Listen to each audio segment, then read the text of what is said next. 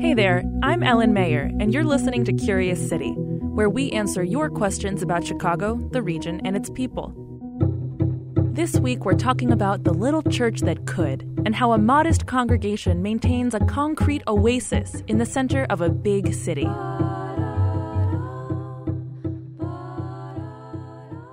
This week on Nerdette, we talk with Hank Green, the creator of a whole slew of our favorite nerdy YouTube shows. It's really weird to see what people watch when you give them the opportunity to watch pretty much anything. Nerd out with us every week at wbez.org slash podcasts. Who's the What is going to be? when? Where, Where do I? Why is it? How many? What is the... What? Welcome to WBEZ's Curious City. I'm Ellen Mayer. People like you ask us a lot of questions about architecture and urban planning. But interestingly, very few have to do with religious buildings. That's one reason today's question caught our eye. We're talking about that round, concrete, spaceship building that curves along the corner of Wacker and Wabash in Chicago. Engraved at the top, in big letters, it says 17th Church of Christ Scientist. We'll tell you more about the Christian Science faith later. But just to be clear, this is not Scientology or Seventh day Adventism. Okay, now on to our question about the building. It comes from Monica Schrager. I'm curious about the 17th Church of Christ Scientist that sits on the corner of Wabash and Wacker and how it came to have that prime real estate and how it's managed to hold on to the prime real estate. Monica works right across the street from the church, and it's been on her mind for years. But even if you've never seen it, there are still a lot of reasons to be interested. For one, there are few churches at all downtown, and this one has snagged multiple architecture awards. And here's another thing. Today, the five story church sticks out because it sits in a canyon of super tall, super pricey skyscrapers. And it stuck out when it was built for another reason because this area was a no man's land. So, to answer Monica's questions, I'm going to tell a story. The story of a congregation that decided to put down roots in an improbable location with an improbably cool looking building. To help tell this story, let's hear from Dave Holy. He worships at 17th Church. You know, I think a church will uplift a neighborhood generally, and I think that's part of what has happened here. Holy says the 17th Church congregation formed in 1924 exactly because they felt there was a need for Christian science in downtown Chicago, which is a little unusual. Most congregations, Christian science or otherwise, built in Chicago's residential neighborhoods. But 17th Church wanted to be in the middle of the gritty city, and for decades they rented around downtown. By the late 1940s, the congregation wanted its own building. They looked at a lot of locations for a long time, and they were pooling some funds to be able to buy a plot of land. And this one was one they knew about for a long time, but it didn't really interest them because it wasn't very central. Crazy, right? That corner of Wabash and Wacker along the Chicago River, that wasn't central enough? Well, in the 40s, the area was on the outskirts compared to Michigan Avenue and the Loop. Of course, the church did buy that property, but then the congregation needed someone to build their church. In the early 60s, the church considered 34 candidates, including architect celebrities like Frank Lloyd Wright, as well as some with ties to Christian science. And then an architect was hired who developed a very, very beautiful piece of architecture, which was, as I understand it, approved on the first round. There were like no adjustments. That architect he's talking about is Harry Weese. You may recognize several of Weese's buildings. Maybe you've seen the Metro in DC with its honeycomb vaulted ceilings. Or you've caught some of his Chicago work, like the triangular federal prison on Van Buren with the tall slit windows. To get a better sense of why Harry Weese was such a good match for the church, I talked to Professor Robert Bruegmann.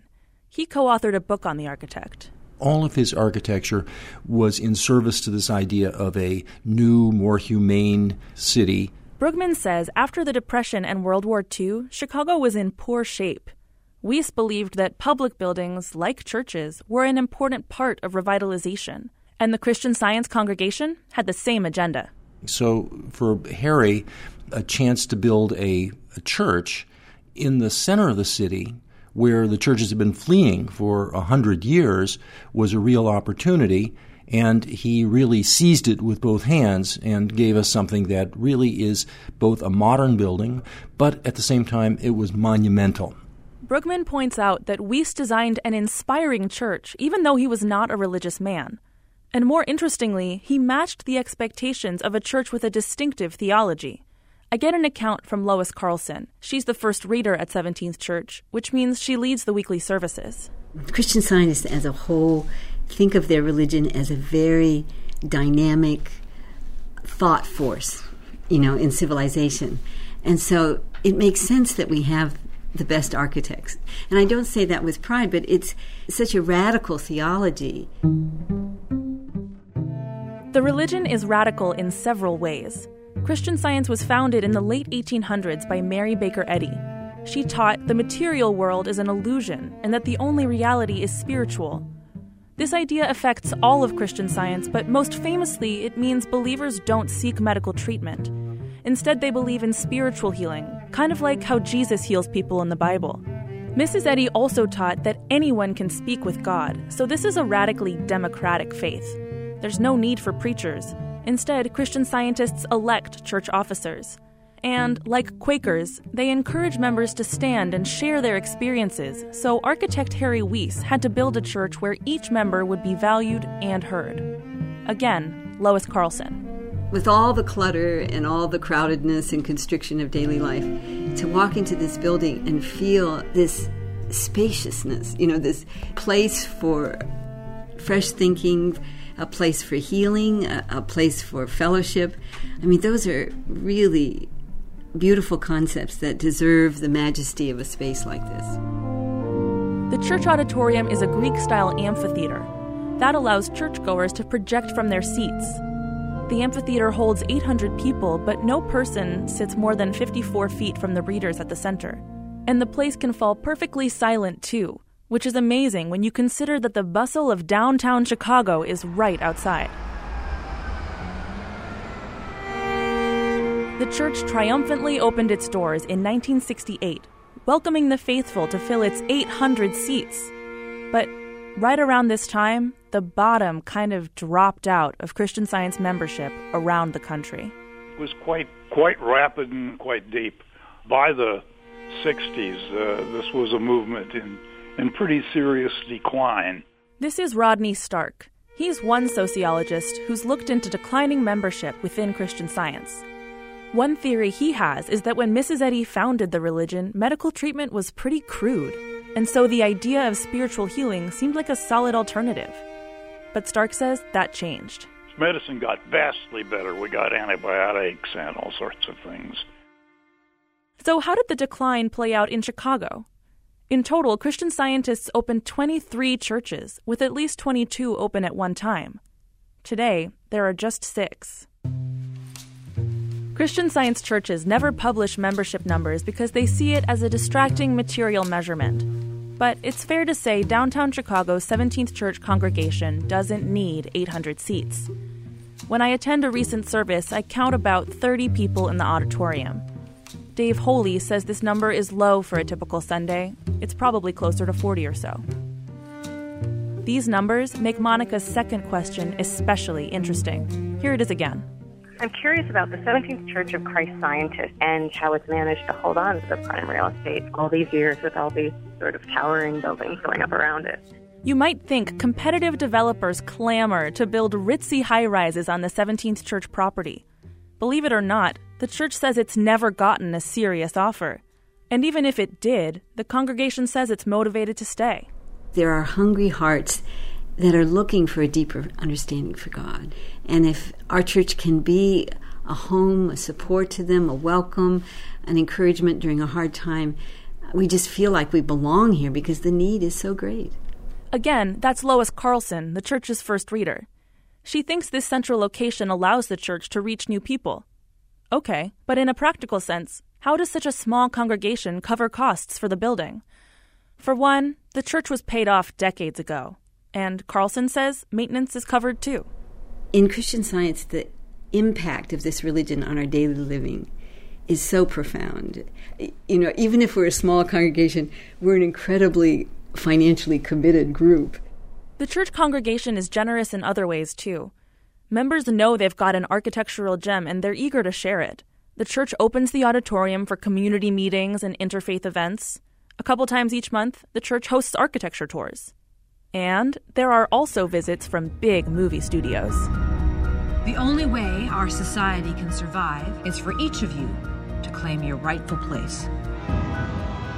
You might recognize 17th Church Amphitheater from the choosing ceremony in the blockbuster film Divergent. Or maybe you caught the church facade's cameo in Transformers 3. In their own way, these films help explain why the congregation can stay put. The church did receive income from the studios, but it doesn't disclose the amount. So, for now, the 17th Church isn't going anywhere. But what about in 10 years or 20? If the congregation ever moves or dissolves, what happens to Harry Weese's design? Chicago doesn't have the best reputation for preservation, and Professor Robert Bruegmann is concerned the building would face demolition. It's not a landmark. The economics of having such a small building on such a prominent, very expensive site are going to weigh so heavily in the balance if the current congregation moved out that it would be extremely difficult to figure out what to do with a building like that and to figure out how you might save it. Our questioner, Monica Schrager, is definitely rooting for the building to survive, especially now that she's been inside. You almost don't feel like you're in the middle of a city, you know? So it's just sort of exactly an oasis of sorts. For her, Chicago's Wacker Drive needs an oasis more than it needs another skyscraper.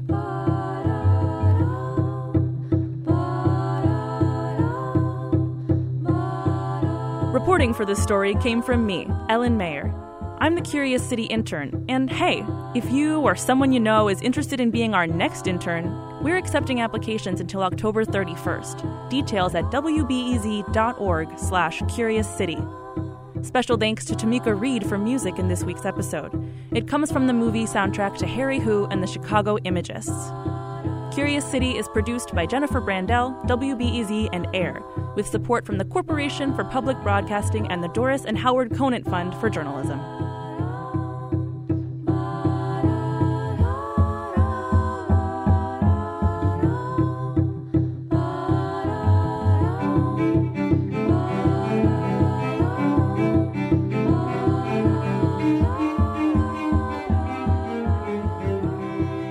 WBEZ's Curious City podcast is supported by the Chicago Council on Global Affairs, hosting 150 public events each year that go behind the headlines. Hear directly from world leaders, policymakers, and international experts, and meet other curious Chicagoans. Learn more about upcoming events and membership at thechicagocouncil.org.